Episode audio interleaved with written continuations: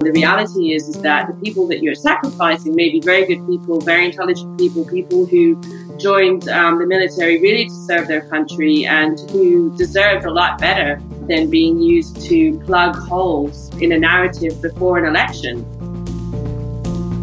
Without the assistance of the 39 nations that make up the footprint supporting the Afghan government, I don't think that they can sustain, based on their economy, the number of security forces currently being employed. Welcome to episode 31 of the Irregular Warfare Podcast. I'm Abigail Gage, your host today, alongside Shauna Sennett. In today's episode, we will discuss the role of special forces in Afghanistan post 2015. Our guests today have extensive special operations and journalism experience in Afghanistan. They will argue that special forces, also known as Green Berets, have been instrumental to preserving stability in Afghanistan since 2015. They will also discuss the role of media in influencing policy in Washington and the responsibilities that the military, journalists, and policymakers have to build a detailed understanding of the situation in places like Afghanistan. Our guests conclude by discussing the Forever War's impact on policymakers and practitioners. Jessica Donati covers foreign affairs and national security for the Wall Street Journal in Washington. She joined Wall Street Journal as a bureau chief while reporting from Afghanistan between 2013 and 2017. She is the author of the book Eagle Down The Last Special Forces Fighting the Forever War, which tells the stories of the Special Forces soldiers fighting to keep Afghanistan from collapse after most American troops left in 2015. Colonel Brad Moses is a Special Forces officer with nearly two decades of operational experience, including 70 months in Afghanistan. Brad commanded the 3rd Special Forces Group from 2016 to 2018, conducting enduring operations throughout North and West Africa, Brad most recently served as the Deputy Chief of Staff for Strategy and Policy, United States Forces Afghanistan, and Operation Resolute Support. You're listening to the Irregular Warfare Podcast, a joint production of the Princeton Empirical Studies of Conflict Project and the Modern War Institute at West Point, dedicated to bridging the gap between scholars and practitioners to support the community of irregular warfare professionals. Here's our conversation with Jessica Donati and Brad Moses. Jessica, Brad, thank you so much for being here with us today to talk about Special Operations Forces in Afghanistan post 2015. We are excited to talk with you because you both have deep professional histories and yet very different perspectives on the war in Afghanistan. Thanks so much for having us here. I'm happy to be a part of the conversation today. So, Jessica, we're going to open today by asking you about the book itself and what motivated you to write this book. I was in Afghanistan for over four years when I started working on the book. As a journalist for Reuters and then the Wall Street Journal, I realized that we were missing a big part of the war in our in our coverage of it, and that was the critical role that U.S. Uh, the U.S. military was playing in preventing large parts of the country from falling under Taliban control, preventing the kind of scenario that we are witnessing now during the course of my reporting, it seemed to me that this was not only wearing down Afghan forces, but it was also wearing down US forces because there was a disconnect between what was really happening uh, on the ground there and what was understood to be happening in Washington. And when I left um, in 2017, it was just after a huge truck bomb had gone off outside of the German embassy. It destroyed part of our bureau as well while I was in it, and other people were there too. And uh, I was feeling quite bitter and angry, and I felt motivated to tell what I thought was an important story, just to leave some sort of record for history that, as journalists, we hadn't really captured. Brad, you come from a different perspective. I mean, you've more or less lived a version of the story that Jessica tells, and you and your soldiers have been nothing short of an enduring presence in Afghanistan throughout this time. So, why is this this aspect of longevity important to understanding the role of special forces in Afghanistan over the past 20 and particularly the past 5 to 6 years? You know, when I look back at my early employment as a Special Forces Operational Detachment Commander in April of 2002 is when I arrived, and there was teams there before me. There was some Tier One units that, that were part of the initial entry force, but the long stay in terms of living in amongst the population, working with the warlords and and the the surrogate forces before the government of Afghanistan stood on its feet again we probably weren't trained to the capability that you would see now. And with the technological advances and over 20 years of lessons learned, The special forces detachments of today are much better than they were when my detachment went in. And it's not, not saying I had a bad detachment. They were extremely competent men, but you just can't replicate those lessons learned and the human dimension of reapplying the same people in Afghanistan over and over again. The double edged sword in that is based on our experience and technological advantages. Some of this comes out in Jessica's book when they talk about the senior leadership there is this unsatiable desire to have rapid, accurate information. And when you're dealing with and by and through a surrogate force, that necessarily isn't always the case, regardless of the technological solutions that you that you may or may not have at your disposal. And certainly, there's inherent error in, in, in any human dimension, and the reliance on technical solutions in the austere conditions across Afghanistan, where the problem sets are, that starts to create a little bit of, of I wouldn't say confusion, but it, you're not going to have the accuracy of information that some of the senior leaders have been reliant on for special forces teams across this period of time. And Jessica, if you could build on that, because you, you, you know you chose to focus on this 2015 onward time frame. When we're talking about policymakers and the, the, the politics of this, what what is some of that context that's unique to this period of the war? When I set out to write the book, I really thought that I would find the exact point in which uh, policy had become divorced from what was going on the battlefield. But the reality was that it was just a step by step process where by the time you got to the top, the picture was muted. They didn't really have a, a good sense of how urgent many of the problems that they were facing on the ground were. But the other um, big problem is that Washington revolves around the electoral calendar. And a lot of the decisions that were made by the Obama administration 2015 were oriented around the fact that the following year there was going to be another election and President Obama had made certain promises to leave Afghanistan or draw down from Afghanistan. And um, he wanted to deliver on those in time for the election.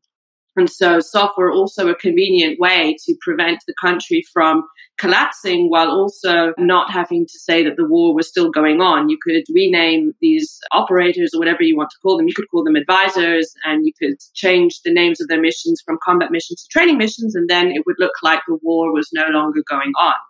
And that would be a useful sort of bullet point when you are making your pitch uh, for the next election was there really much of a distinction as we moved into this last period or are we kind of constructing that? Because it seems in some aspects combat was still enduring beyond the time when we said we were conducting combat in afghanistan. There are different authorities and as of late and, and jessica mentions this in the book there's resolute support authorities and there's operation freedom sentinel authorities and the operation freedom sentinel authorities are specific to u.s forces ability to execute operations and use of resources to best enable their, their ground partners in certain cases and their inherent right to self defense. The resolute support, and I'm just trying to keep this as simple as possible, it's strictly as a advise and assist, not combat operations method. That is the majority of the forces that were operating at the time that this book revolves around in 2015 under resolute support. Whereas the U.S. Special Operations Forces, depending on the mission and the level of approval that it would require, could go either way for Operation Freedom Sentinel or Resolute Support. So the authorities were set a certain way. How did that affect the function of what was expected of those special forces? It's relative to the actions that were captured in Eagle Down that, it, that when this initiated, it did cause some level of confusion by small tactical units. The other piece is it's understandable that in a book like this, reports from a younger officer or younger NCO, not taken away from anything about their intelligence, they're all extremely intelligent people, but their perspective is only relative to their one their experience and their level of, of authorities and resources to employ. So at, the battalion commander probably had a better understanding of prioritization of resources in terms of assets that he could allocate to help the ODAs during their train, advise, and assist and accompany missions with the commandos. Whereas it may not be as clear to the team that's that's engaged at the time that they may not be the highest priority. It is clear, at least from the perspective of the men that were interviewed for this book, that there was a level of confusion on what their authorities were and were not.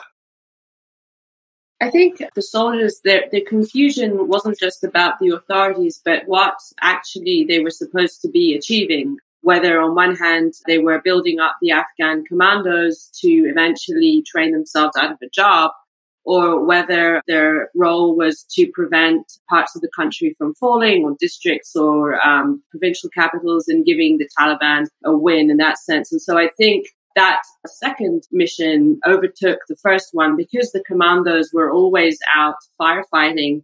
The actual training part didn't happen. And so the Green Berets would at times go out with commandos that they had not spent any time with or that they had not had any time to train with. And so that aspect of what they were supposed to be doing um, seemed to sort of fade away. And that became more and more pronounced over the years, um, as far as I could tell you would have to go back and look at, and I was never a part of these, the decision on why the Afghan government forces, MOI and MOD, security forces, were built to the level that they were.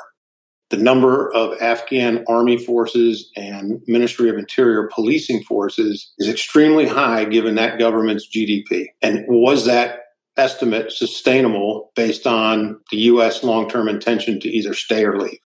Without the assistance of the 39 nations that make up the footprint supporting the Afghan government, I don't think that they can sustain, based on their economy, the number of security forces currently being employed. And I think that's important to note because if when it goes to, you know, why was SOF having to redirect forces on a rapid manner to, to go and retake districts, the Afghan has enough capability in terms of sheer numbers and volume of equipment and resources. But the long-standing impacts of levels of corruption, ineptitude may not facilitate that operating at its best ability. There are great Afghan leaders that are very capable of guiding, leading, and maintaining forces in Afghanistan.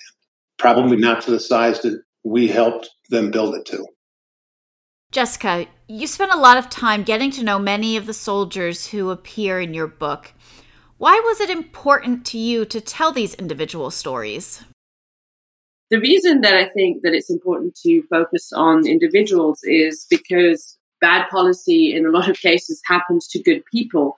And I think it's important to understand why it matters to have a sound policy. A lot of times I would hear from all sorts of levels where, you know, special forces, they knew what they signed up for and, or otherwise things that you even hear now being discussed as they, as people discuss whether the US should be staying in Afghanistan or leaving, they'll say, oh, there's a low body count and that we've only lost recently very zero. But in earlier years, you know, 20, 30 people, that was considered to be quite a low price for keeping Afghanistan from boiling over.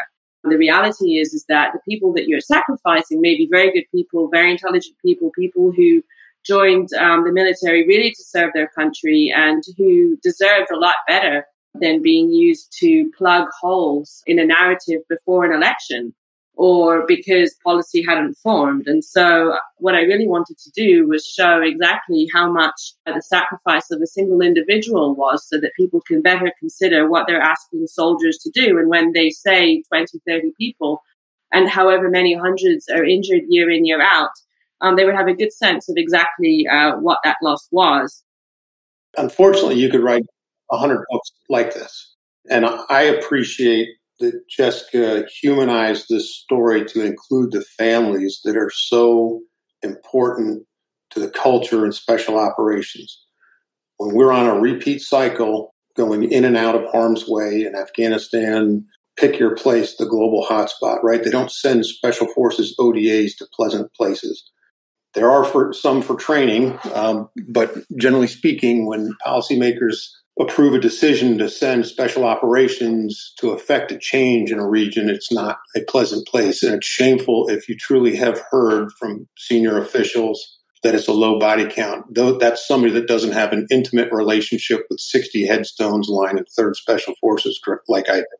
That's somebody that's never had to make a decision in front of their men and women and understand that some of them are going to get carried out. Brad, it strikes me that you say Eagle Down could be written a hundred times, as if it's capturing the same story that happened over and over again. Are you thinking about any specific experiences? Just before Jessica got there in November of 2011, there was a similar incident where a, a special forces ODA employing their commandos in the Pakistan Afghanistan border region came under some overwhelming fire and used U.S. resources to mitigate the threat to themselves. And it became a very politically tenuous time with the Pakistan government, U.S. policymakers, and regional actors. Uh, and quite frankly, the Taliban had the means to, to rapidly, not truthfully, exploit that situation to limit what the U.S. forces would be doing uh, very shortly after that. And, you know, when you look back at that time frame, unlike when the book was written in 2015, in, in 2011 into early 12, there were SOF forces, small units units of action in 93 locations across the country. So the ability for the, the 06 command and even the NSOC Alpha two star command for SOF to rapidly get a relatively accurate picture of the landscape across Afghanistan or provide that up to either U.S. policymakers or the senior officials in Afghanistan at the time was pretty good. Brad, you referenced how in this 2011 2012 timeframe, it was possible to get a fairly accurate picture of the situation because of the distribution of special operations forces around the country. But as we know, this presence was eventually drastically drawn down.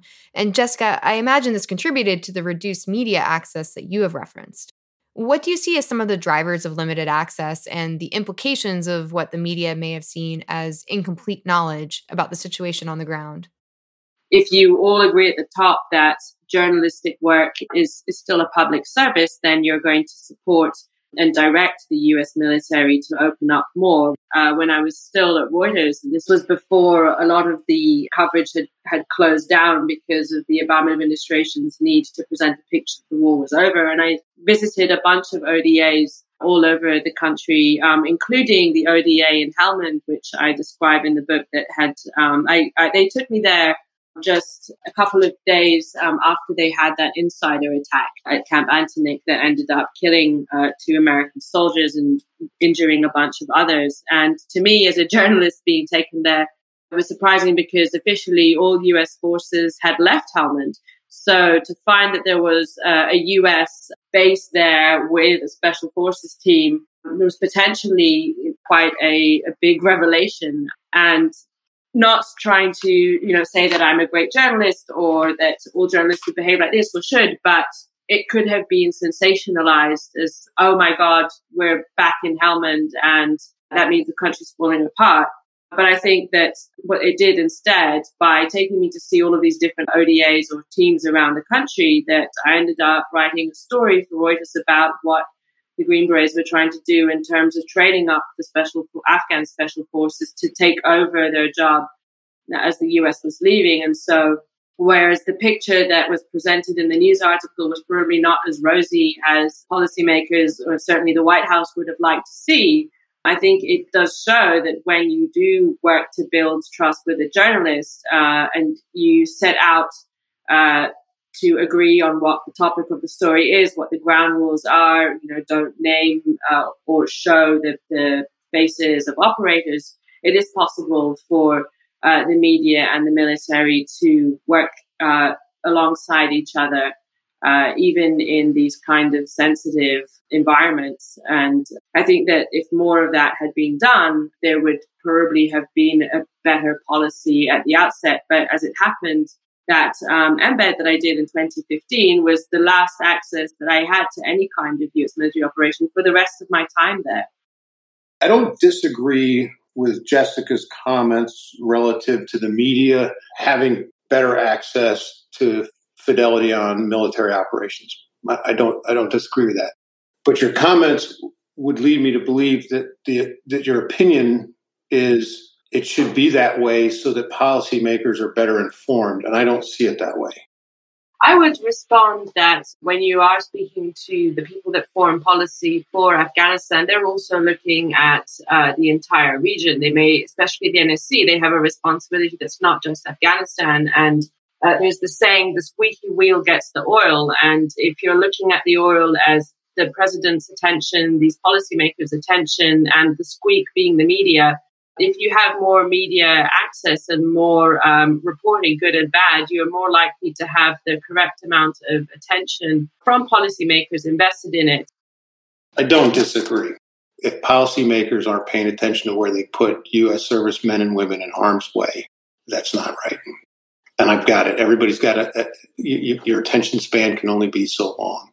But if we're relying on the media, and, and where I've seen overcorrection of policy is generally after an incident didn't go the way it should have, and that's that's the conflict. It, it, we're, we're in war. There's a fog of war, and the enemy gets a vote. But I've seen where policymakers overcorrect based on media reporting for an incident that didn't go the way it was planned, and that that's a dangerous slope. Jessica earlier said that there's resistance uh, for the military to talk to the media, and and I can't speak that as a totality and statement because I don't know what the yeses and nos that her organization or others have received from conventional military forces.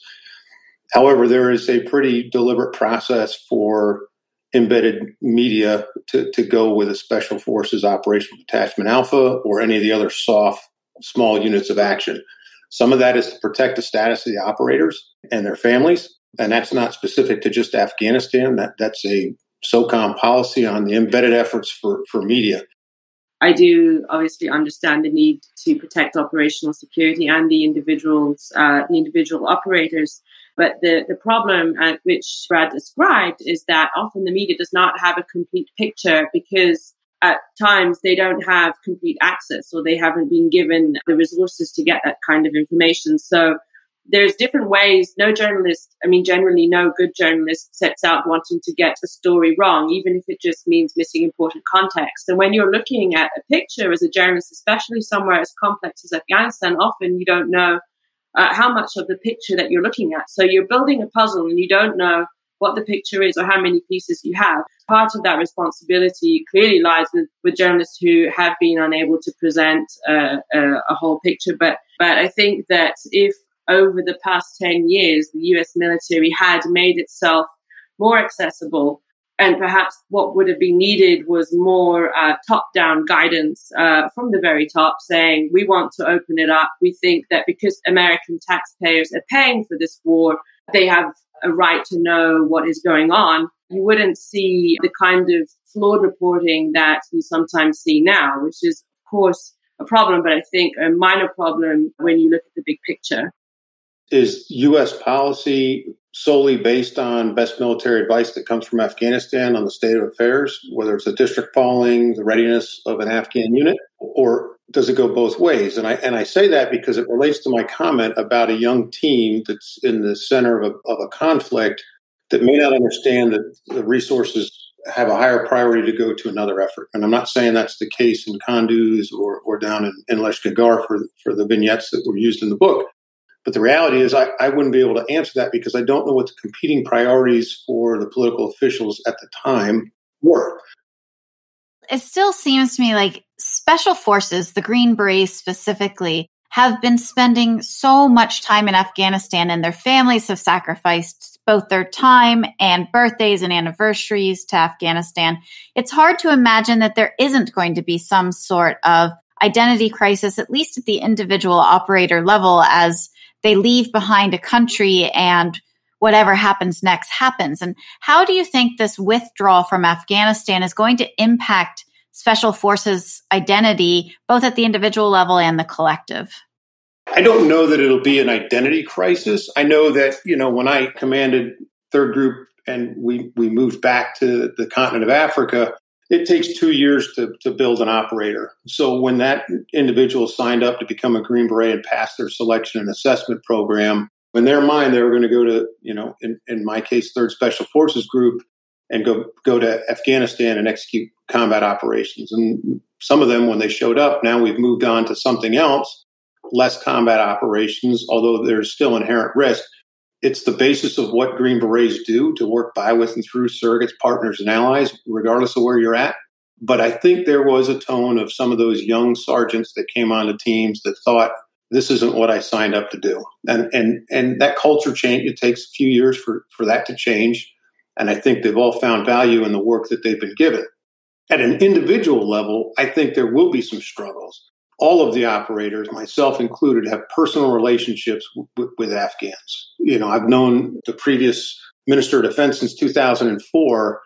When you're living with your surrogate force and you're you're living in the villages, you build relationships with these people.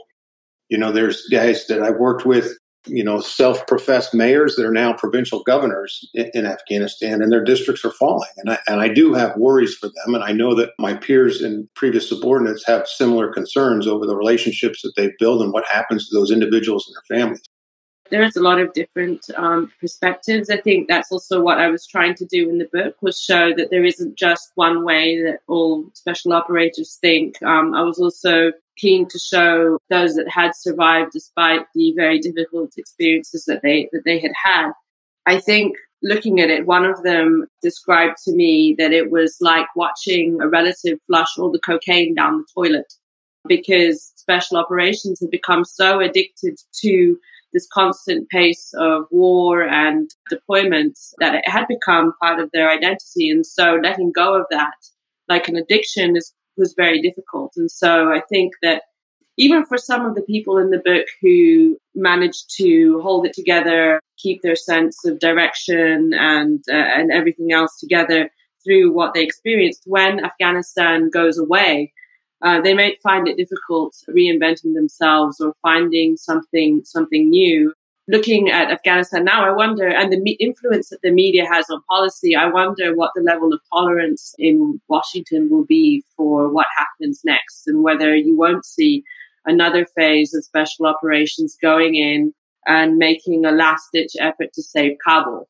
Because we've seen it in, as I described in the book, the way that combat was supposed to be over and then uh, 30 guys or 40, 40 guys are thrown into the middle of a Taliban controlled city and told to win it back with very little preparation and resources. Whether you're going to see that happen on, on a huge scale where to prevent massacres and whatever else in Kabul, whether you won't see the US intervene. I think that for me, an unanswered question um, is just what the appetite is, whether the um, president has really understood what could happen very soon on his watch, and whether he understood that when he made a decision to get out as fast as he did. And there is now a huge amount of media attention on Afghanistan, more than there's been really for the for as long as I've been covering it. And so I wonder what the effect will be. I would extend that comment out even further. And I, I don't disagree with you, but it's not just the Americans that have skin in the game for a, a long-standing period of time. The Germans in Mazar-i Sharif in the north, the Italians in Herat in the west, the Brits in the center, you know, for their schoolhouse currently in, in Kabul, even the 230 Mongolians that are securing air bases. They, they've all got skin in the game. And some of the countries that have had a larger footprint for an extended period of time, I'm sure they've got operators just like we do They've got personal relationships with their Afghan counterparts over the years. But Brad, there are elements of this Afghan identity that will not go away, right? I mean, SOF may be serving elsewhere, but those missions should benefit from what's now a very highly trained, highly experienced force coming out of Afghanistan. So I, I, think there's plenty of work globally for special operations forces, and more specifically to, to the ones addressed in this book, the Special Forces ODA you know we've we've gone back to our regional approach. Third Special Forces Group is you know from from the time I took command in, in 16, gone back to Africa and, and focused across specifically North and West and, and Easternmost Africa. So there's plenty of work globally. What I'd say the benefit, and, and I hate to put it in that term, but the benefit of the 20 years of fighting in Afghanistan, Iraq, Syria, those locations is the hard lessons learned and the growth of special operations forces, not just professionally, but in terms of the acquisition process for the appropriate equipment sets to best support the operators in today's environment, whether it's technological advances to what the operators are using to remotely advise and assist their surrogate partners. And that transcends from when it was me with some other government forces and, and my ODA and 3,000 guerrillas in Uruzgan province to now teams have the ability to use technological solutions to advise and assist remotely where they won't be exposed to potentially those engagements that Jessica used as vignettes in, in her book. They're certainly wrought with, with flaws because technological advances in austere environments aren't always reliable, but it's certainly a better place than it was 20 years ago. Whether it's the institutional training at the Special Warfare Center in school for the Army or pick the other SOF branches that have increased based on their lessons learned, how they've adjusted who's working within those units, the expansion of forces from 2005 till now. There's been a little bit of a drawback, but we've refined what those forces do for either intelligence gathering or operations, common to what Jessica has in her book. There's just been a huge advance that has been taken advantage by the leaders within special operations, all the way down to the individual on one of those units of action.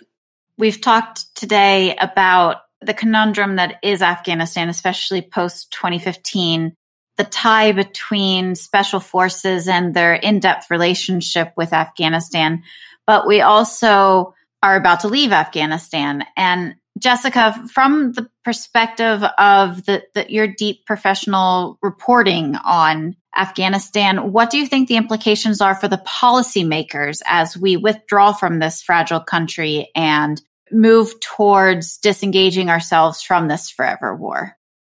I would like to think that there would be an, a lasting impact on policy. But I mean, a lot of what I found as I was interviewing people in DC, because while the book um, focuses very much on the individuals at the very bottom of the chain, I did spend a lot of time uh, talking to those policymakers at the White House, the NSC, all of those people who were involved in crafting the uh, rules of engagement and the policies that came together, or that were the ones that were involved in signing off on strikes, which, as described in the book, meant life or death for the guy on the ground. Um, I also spoke to the to the people making the rules, and just too often. The influence really was the need to package things to fit what the president wanted, or his staff wanted to again fit with the electoral agenda or just some castle in the sky concept about what Afghanistan should look like. And I don't know that that has changed or even improved now. I think there's still there's still a need to to think more and more about the politics of it. What I hoped to convey in the book was why it is important to think about policy because lives matter, because incorrect picture um, has a high cost to the people on the ground. I don't know that that message is really registered in Washington.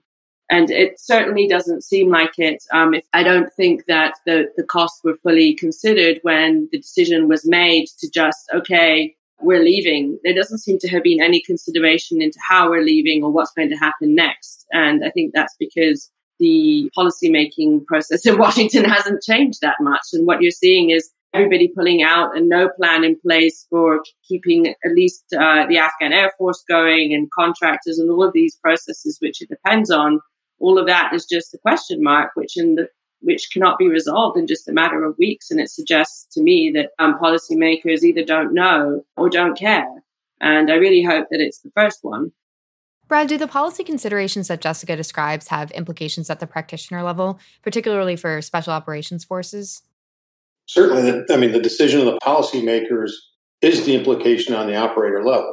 And to Jessica's point, I've not been in the circle of decisions for the current administration, but I know factually that the current commander of forces in Afghanistan has provided here's options on how reduction can work, and here's what the implementations would be to the pace over time shorter period, longer period, middle period, what those implications would be.